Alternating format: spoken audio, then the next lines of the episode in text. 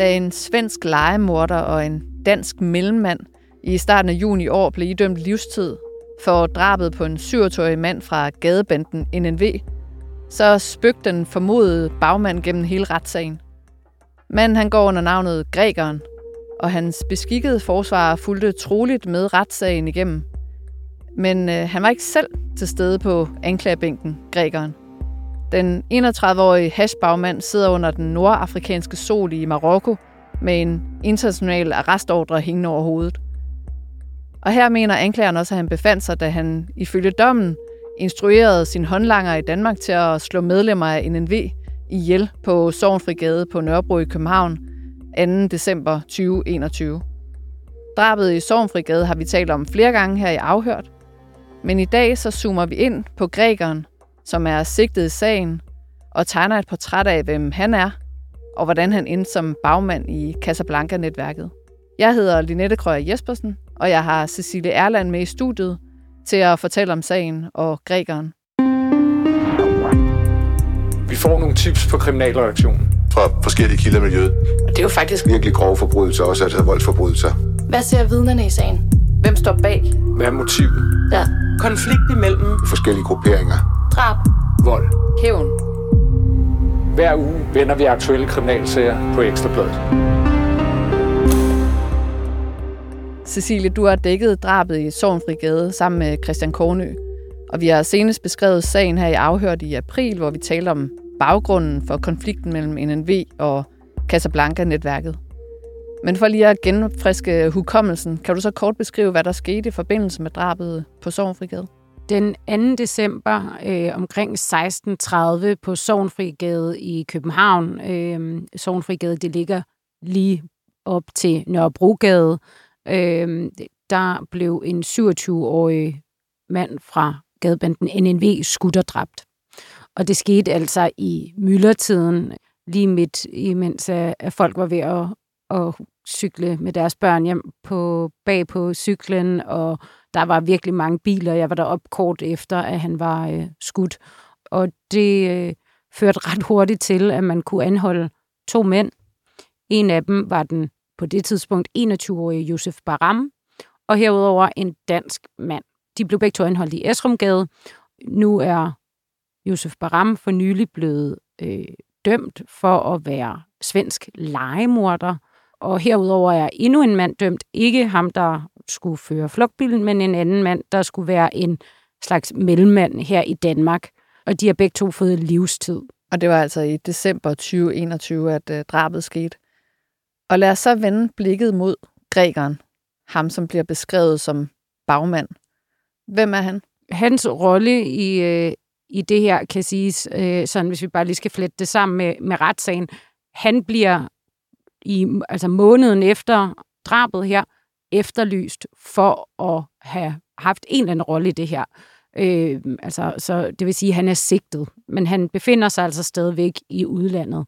Men under retssagen, der er det altså kommet frem, at politiet mener, at det er ham, der har foranledet det her drab, det er ham, der har anstiftet det, og det er ham, der har haft fat i de her forskellige mennesker, som har været på dansk jord og har haft noget med det her drab at gøre.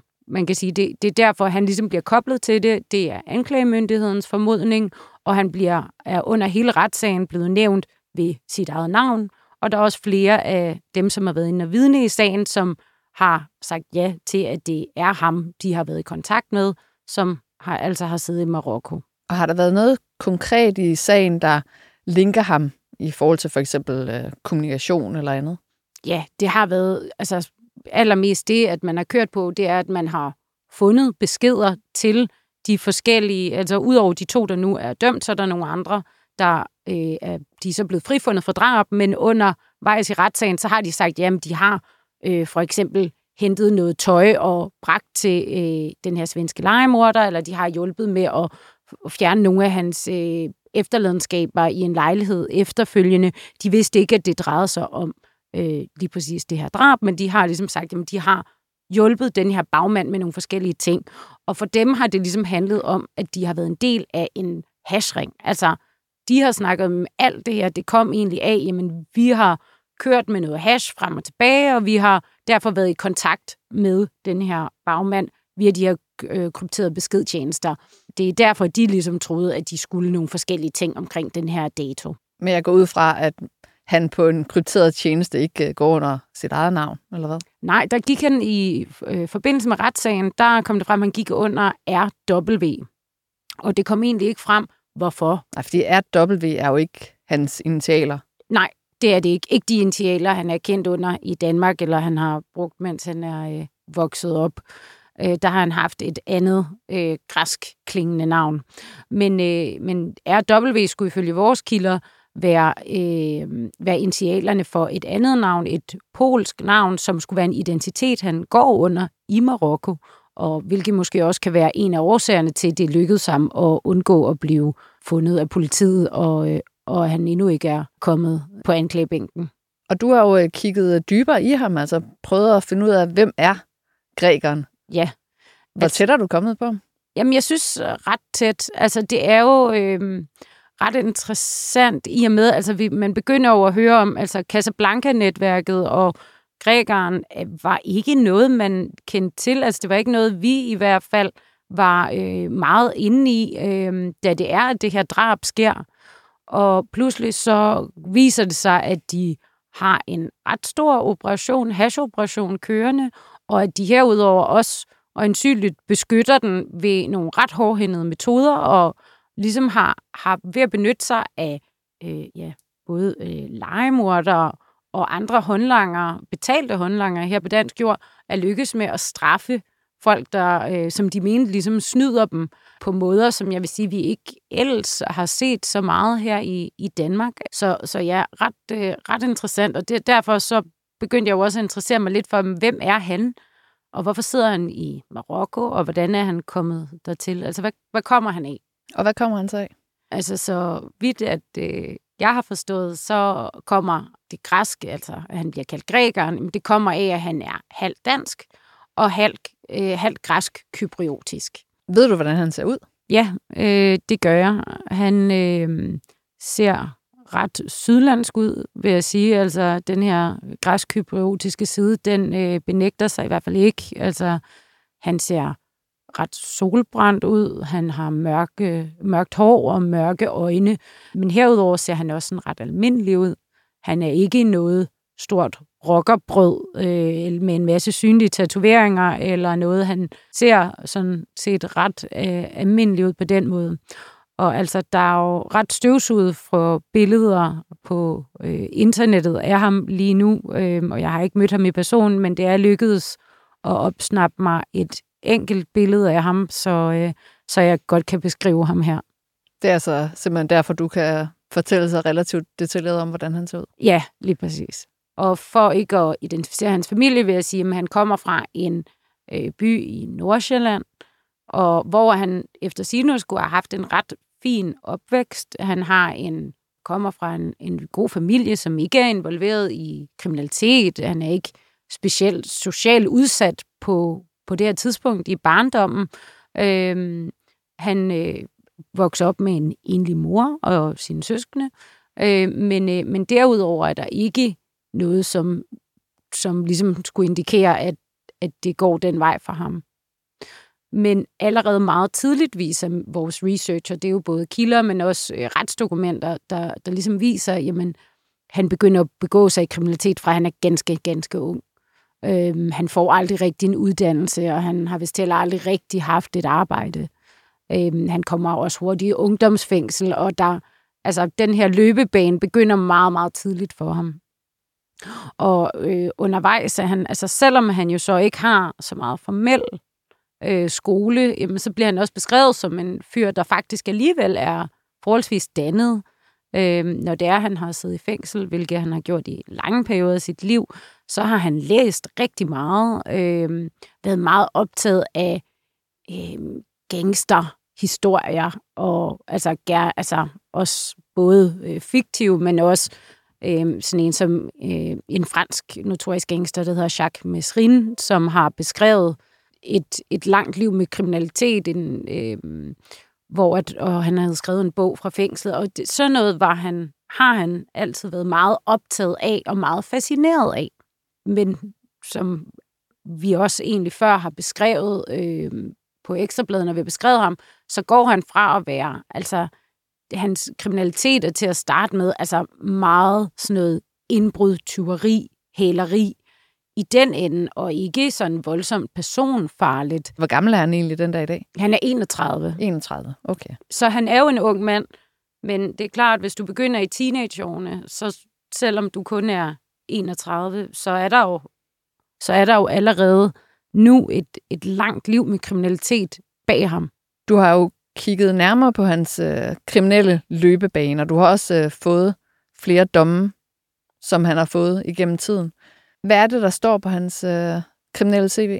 Jamen, altså, man kan jo starte med at sige, at der er ekstremt mange domme. Altså, der er øh, i 2017, hvor at, øh, jeg har en retsbog fra, der er der mere end 20 pletter på straffetesten, som går tilbage til hans teenageår. Øh, så man kan sige, at han er en, er en mand, der meget tidligt begynder at begå kriminalitet, øh, og helt tydeligt ikke lever et almindeligt liv. Altså, han er igen og igen og igen i fængsel for alle mulige ting. Men det meste af det er i småtingsafdelingen alligevel, vil jeg sige. Altså, det er øh, tyveri, hæleri, den slags, og det er jo nok også, kommer jo nok fra alle de her indbrud, som kilder øh, tæt på ham, fortæller, at, at han begik i stor stil. Og så, øh, altså han fandt øh, gerne øh, salgsannoncer, og så var det bare afsted, ikke? Øh, når han kunne se, at der var nogle gode designervarer, som han så solgte videre. Men det er sådan noget småkriminalitet, hvor det hele tiden bare drejer sig om at skaffe penge til næste dag på en eller anden måde. Og hvad var hans øh, første sådan, hvad kan man sige, alvorlige dom? Jamen, han begynder at komme lidt op, da han bliver taget med en skarplat pistol i øh, metroen tilbage i 12, mener jeg, det var. Øh, så der kan man sige, at der, der er man jo alligevel også ude i noget, hvis man har brug for at have en skarplat pistol på sig. Da han kommer ud fra fængslet der, han får vist et par år, der, øh, der er det så, at han bliver medlem af AK81. Og det, det er jo, kan man sige, hans øh, første gang, at han er med i noget organiseret på den måde. Organi eller AK81 er jo en støttegruppe til Hells Angels, og han skulle vist øh, efter sine, altså have haft en drøm om at blive rocker på det tidspunkt. Og hvad foretager han sig så derefter? Jamen, ifølge vores oplysninger, så er han jo en del af AK81 øh, i Nomads-afdelingen, altså herinde på Amager, og han fortsætter øh, egentlig med at leve det her liv, hvor han øh, begår indbrud og så videre. Han har faktisk også undervejs noget firma, som egentlig går okay, indtil at politiet finder ud af, at øh, der er ret mange sorte penge i omløb, og så bliver det lukket ned, og han får faktisk også en dom for det. Men så han har faktisk et eller andet firma på papiret på det her tidspunkt i hans, øh, i hans eget navn, men jo som øh, man finder ud af egentlig er en, er en hvidvaskmaskine, øh, og det, det, det bliver han så også dømt for. Men på det her tidspunkt har han faktisk nogle penge. Efter det går ned, jamen så er han så lidt tilbage til øh, mere kriminalitet øh, til dagen og vejen. Og ja, herudover være engageret i, øh, i det her rockerliv. På et tidspunkt, da AK81 de udvider lidt til Næstvejen, jamen, så begynder han at befinde sig i det her område. Og det er også her, han får en dom i 2017 for øh, forskellige ting. Altså indbrud, øh, besiddelse af amfetamin til videresalg, øh, tyveri af våben og, og sådan en hel masse ting, der ligesom bliver, bliver samlet op på. Og her fremgår det altså også, at han er medlem af EK81. Han siger selv, at han sover lidt rundt omkring, øh, sælger lidt biler. Det er sådan, han ernærer sig selv. Og det er lidt det. I forbindelse med den her dom, som han anker, der, øh, der får han altså en overlov. Og der mener politiet så, at han benytter den her overlov fra fængslet øh, til at øh, skyde en mand i benet foran en tatovør her i området. Altså i sted området? I, ja, lige præcis. Og det skulle have foregået sådan, at han sammen med to medtiltalte i sagen var kørt hen foran den her tatovør og sted ud af en bil, og så var han gået hen, sagt tatovør, eller den her mand, der stod foran tatovøren, hans navn, og så skudte ham to gange i benet. Og politiet sagde efterfølgende, at de, øh, de regnede med, at, at det, han ramte ham præcis der, hvor han skulle. Altså, så det var en slags afstraffelse. det, og det er altså alt sammen noget, der også øh, er kommet frem under sagen, hvor to af hans øh, øh, medtiltalte her blev, blev dømt nogle ret lange straffe. Og hvorfor skulle offeret skydes? Jamen, under retssagen øh, mod de her to andre mænd, der kom det frem, at grækeren her, han var medlem af AK81, øh, og offeret, han var en del af en Satudar-støttegruppe, der var i området. Og man mener altså, at det var derfor, at han skulle skydes, og det var en hævn for et andet skyderi, men det var ligesom i en konflikt mellem dem. Og det taler jo også ind i det her med, at han var øh, engageret, og han var klar til at gøre nogle af de her ting. Også selvom Akila faktisk fortæller, at, at det ikke var noget, der var blevet bestemt andre steder fra. Altså det var ret meget på eget initiativ. Øhm, og, øh, og herfra så, så tog han altså flugten. Men han er altså aldrig selv blevet dømt, fordi at han på det tidspunkt var stukket af, da han ifølge sikkelsen øh, skød mod den mand, der sad ude for tatovøren. Ja, lige præcis. Og så er det, at han ifølge vores øh, oplysninger, men han tager den her flugt til Marokko. Så det vil altså sige, at han har sådan set både den her verserende sag i forhold til tatovøren i mm. Næstved hængende over hovedet, samtidig ja. med, at han jo har sagen om drabet i Sovnfrigade hængende over hovedet. Samtidig med, at han var på overlov, imens han afsonede en anden dom, han havde fået flere års fængsel for, da det er, han øh, ifølge politiet tager ud og skyder den her mand. Så altså, det øjeblik, han kommer til Danmark, så er det jo ikke kun, hvis man kan sige det sådan, sigtelsen her, at han skal prøve at blive frifundet for. Han har ret meget fængselstid, der skal, der skal afsones. Det lyder, som om han sidder i lort til halsen. Ja. Lad os så vende blikket mod drabet i Sovnfrigade.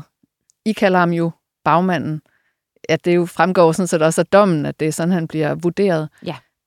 Hvad er det konkret, som øh, politiet mener, han har gjort i den sag? Politiet mener, at han har anstiftet drabet. At han har siddet i Marokko, og så har han planlagt det her drab ved at have øh, skaffet en svensk legemorder, som jo altså er dømt i drabet. Og herudover har han instrueret andre mænd, som har arbejdet for ham på dansk jord, arbejdet for ham i forbindelse med hans hashforretning. Og han har fået dem til at udføre forskellige opgaver, som altså skulle hjælpe svenskeren med at begå det her drab. Her iblandt fået nogen til at rekognosere området ved Kaffehuset, som er det her NNV-tilholdssted på Nørrebro, hvor at det skete. Det har de gjort i nogle dage, et par gange i dagene op til. Svenskeren har fået en telefon, som han har kunnet øh, kommunikere med grækeren på, og andre ting, altså han har fået noget tøj og sådan noget. Øh, og, og herudover blev der også skaffet en flugtbil. Så han skulle have siddet i Marokko og via sin telefon fået folk til at begå det her drab. Så han har simpelthen siddet som sådan en anden dukkefører og styret folk. Altså, han har ikke været på dansk grund, efter hvad du ved, siden at han øh, flygtede i forbindelse med øh, sagen fra Næstved. Nej. Men har siddet i Marokko og, og styret via en telefonlinje.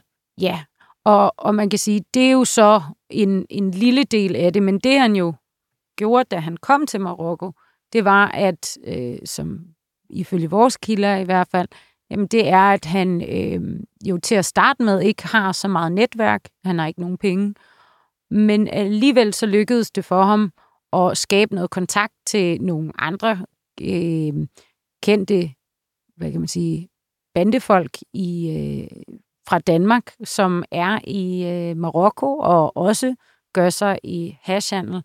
Og han øh, snakker med nogle forskellige, og det ender med, at han så selv får sat sit eget øh, netværk op. Og jeg vil han... virkelig gerne høre mere om hans øh, rolle i Casablanca-netværket. Må jeg ikke lige sådan afslutte drabet i? Fordi er han egentlig er han internationalt efterlyst? Ja, altså det blev han jo her allerede måneden efter, og det var derfor, at vi pludselig blev interesseret i ham. Det er klart, under retssagen, der, øh, som vi også har været inde på, jamen der, der var der en, en beskikket forsvarsadvokat, som sad alle de her mange, mange, mange retsdage og, og hørte efter, og hans navn blev, øh, blev sagt utallige gange, og da hans billede blev vist, og det blev bekræftet af nogle af vidnerne, at det var ham, der var tale om, der var så også nogen, der ikke vidste, hvordan han egentlig så ud, fordi han, de har kommunikeret med ham via de her besk- øh, krypterede beskedtjenester, hvor han gik under navn, øh, under initialerne RW. Øhm, så de kunne nok reelt nok ikke sige, om det var ham, men en, der kunne, sagde, at det var. Og så tænker jeg jo, hvordan kan det overhovedet lade sig gøre at gemme sig i så lang tid, altså i så mange år, som det er lykkedes for grækerne? Ja, altså jeg tror, at Marokko er et godt sted at gøre det. Øhm, det er jo tæt på Spanien og Gibraltarstrædet, hvor at der er rigtig meget hashhandel, der, altså som til Danmark og Europa, øhm, at det går den vej. Og herudover så har vi også lidt fundet ud af, at det kom ikke frem under retssagen, men RW, som han gik under, jamen det er faktisk, øh, så vidt vores kilder har øh, forstået det, jamen så er det en falsk identitet. Øh, nu vil jeg ikke sige navnet, fordi at han jo som sagt stadig ikke er dømt endnu, øh, eller nu må vi se, om han bliver, men, men RW skulle ligesom være en polsk identitet, som han har skaffet sig. Og det er måske også derfor, at det lykkedes ham at øh, stadigvæk øh, undgå at, at komme i, i dansk politis varetægt. Og så skulle man vist også kunne komme ret langt, hvis man har mange penge i Marokko, og, øh, og det skulle han have. Altså, det skulle være en storstilet hash-forretning, Casablanca-netværket står for. Du var lige, uh, før jeg afbrød dig, ja. i gang med at skitsere, at han jo så, efter han kom til Marokko, gik i gang med at skaffe sig en eller anden form for rolle i Casablanca-netværket. Hvad har du fundet ud af om det? Ja, jamen øh, han skulle være kommet til Marokko øh, på det tidspunkt, altså efter skyderiet og uden en kron på lommen. Men altså efter skyderiet i Næstved? Efter skyderiet i Næstved, ja. Uden en kron på lommen. Men det lykkedes ham altså både at entrere med nogle andre øh, danske kendte bandemedlemmer, som, øh, som har forretning der, og så efterhånden skabe sig sit eget man kan sige, han har sin egen forretning. Det er også det, man skal forstå om Casablanca-netværket, som ikke er kommet frem i retten. Det er, at der er to fraktioner. Han er ligesom på den ene side, og han har jo forbindelse til Nordsjælland, hvor han kommer fra, og herudover Sydsjælland, hvor han også har boet i forbindelse med sin øh, tid i AK81. Og derfor har han mænd på jorden her i Danmark. Og det er jo så nogle af dem, han benytter til at få den her hashforretning til at køre rundt. Han leverer blandt andet hash til Christiania, så vidt vi forstår. Og øh, der skulle være tale om en sådan ret speciel form for hash, som er væsentligt dyrere end den almindelige. Nu er jeg ikke selv nogen store kender, men, øh, men det, det skulle være en specialvare, kan man sige. Og så er der andre dele af det, som vi øh, har omtalt som Casablanca-netværket, som egentlig faktisk befinder sig i en anden by i Marokko, øh, hvor at de de har at gøre med noget helt andet hash og en helt anden forretning. Det, der binder dem sammen, det er, at nogle af de her øh, ting, som er blevet udført på dansk jord, som vi har tilskrevet Casablanca-netværket, det er noget, som grækernes folk i Danmark har sørget for, men det har ikke nødvendigvis været anstiftet, eller til at starte med, været for at hævne øh, grækernes ting. Det kan også være andre dele af Casablanca-netværket. Og nu indtager jeg lige rollen som hans forsvar og siger, at han er jo selvfølgelig ikke hverken tiltalt eller dømt for noget af det her. Nej, jeg fremlægger det, som øh, det er beskrevet under retssagen, men faktisk også i dommen, som jeg har. Retten lægger i hvert fald til grund, at øh, RW eller grækeren, jamen han har været bagmand på det her, og de to mænd, der netop er dømt for Sovenfri gadedrabet, det er en legemord, der bestilte ham, og så er det hans højre hånd i Danmark, som har været med til at sørge for, at det her er sket. Så indtil videre, så er Københavns Byret i hvert fald peget pilen mod ham. Vi har jo talt om Casablanca-netværket rigtig mange gange her i Afhørt.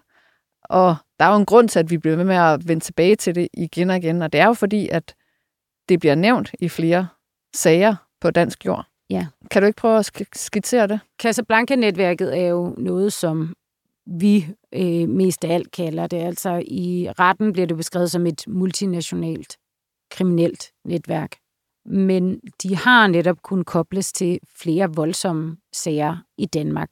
Og det er de her personfarlige sager, der jo især har gjort, at vi har lagt mærke til dem, fordi at der har også været fundet hashlager og sådan nogle ting, der knytter sig til netværket, men det har ikke været noget helt overvældende.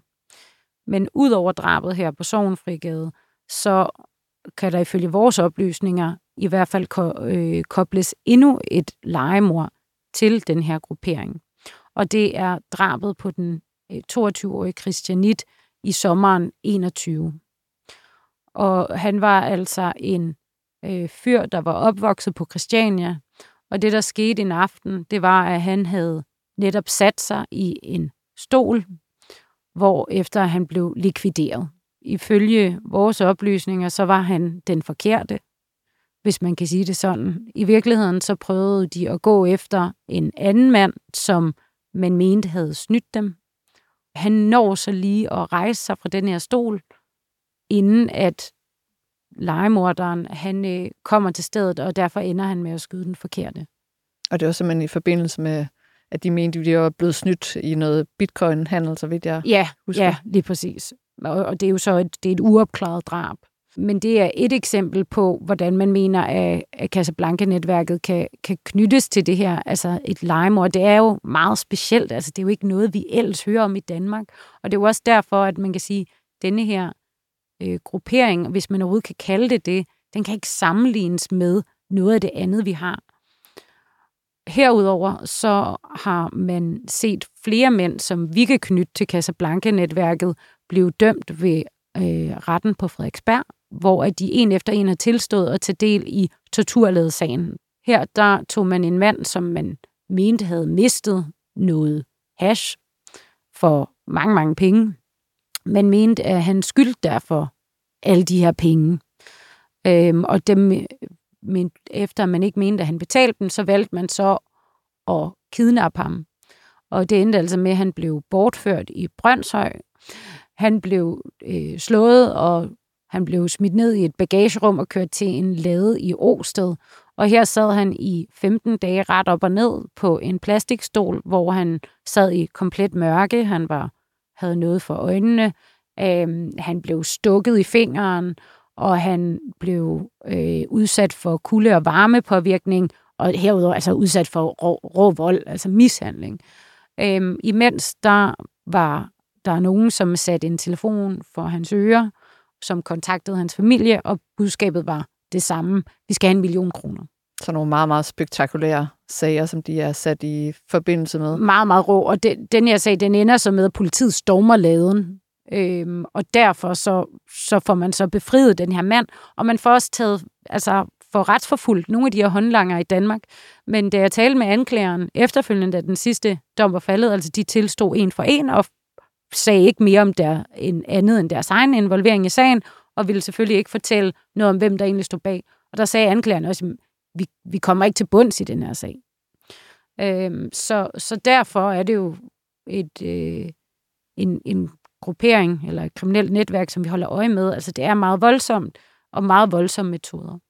Jeg synes, det er meget interessant, at du har brugt det begreb, der hedder spøgelserne på gaden. Om Ja. Dem. Jamen det er det, som folk i miljøet øh, kan finde på at kalde folk fra, fra Casablanca-netværket. Og det er jo også fordi, det er så anderledes, end hvis du har en mand fra NNV eller LTF eller Banditers, jamen der er jo noget. Øh, for det første, så, er, så gør de det, fordi at øh, de er med i en eller anden gruppering. Altså måske kan man endda se på deres tøj, eller hvad man siger, hvor, hvor de er fra, og de har et eller andet loyalitetsforhold. Øhm, men, men fordi at Casablanca-netværket entrerer med folk, der gør det for penge, så ved du aldrig rigtigt, hvem det er.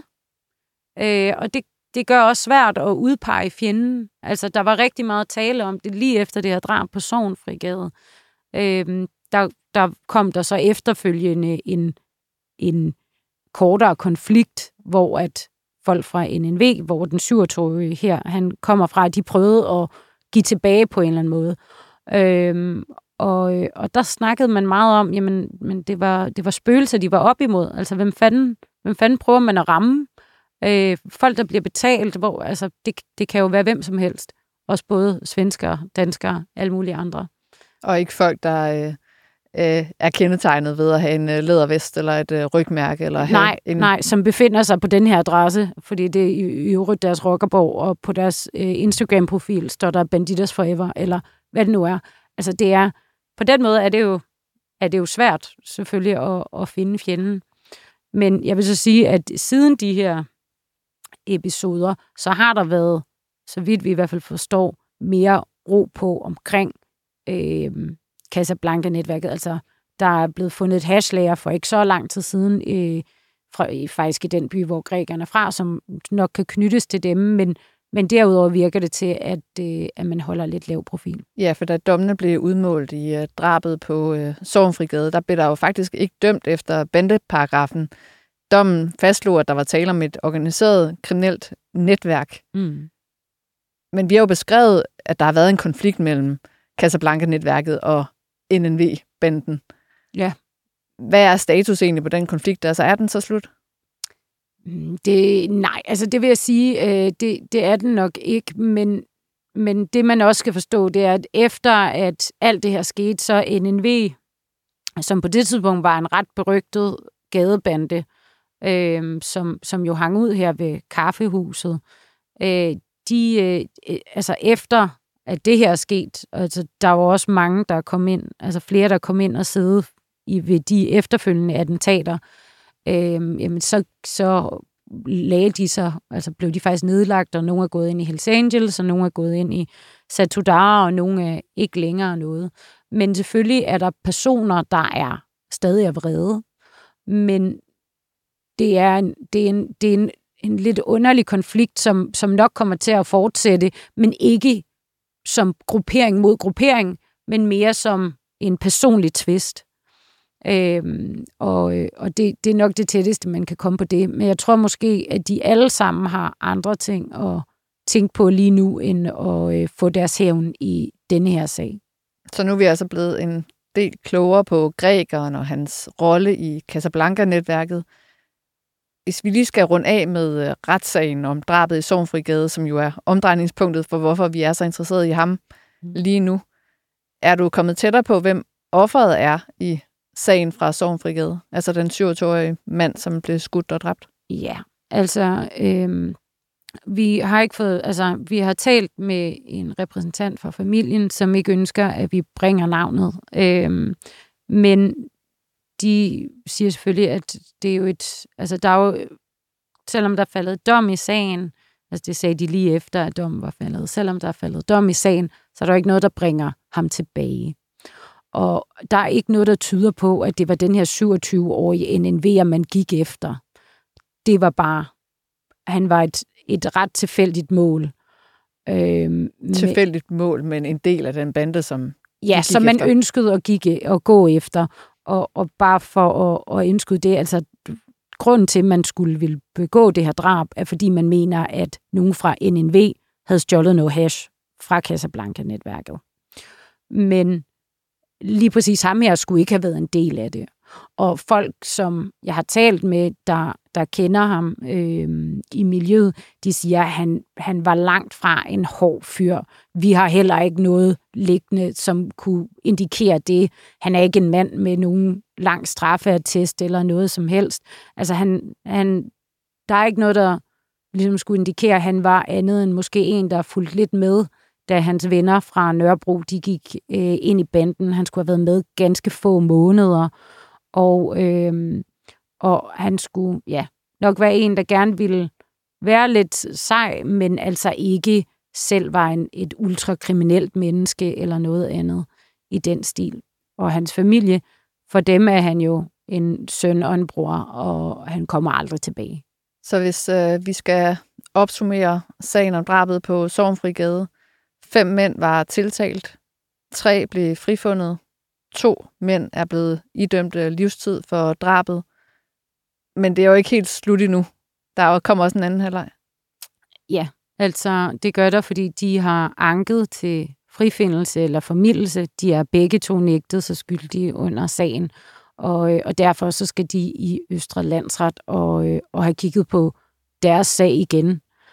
Og så må man se, om øh, grækeren han øh, en dag sidder nede i dommervagten og bliver fremstillet i grundlovsforhør. For det er jo det, politiet de selvfølgelig håber på, at de snart får fat i ham, så han også kan få sin dag i retten øh, i forbindelse med det her, og i forbindelse med alle de andre sager, hvor han, øh, han mangler at, at tage sin straf. Og så er jeg sikker på, at du er på plads til den tid. Tak for ja. gennemgangen, Cecilie. Tak fordi I lytter med derude, og tak til Rasmus Søgaard, som producerer programmet.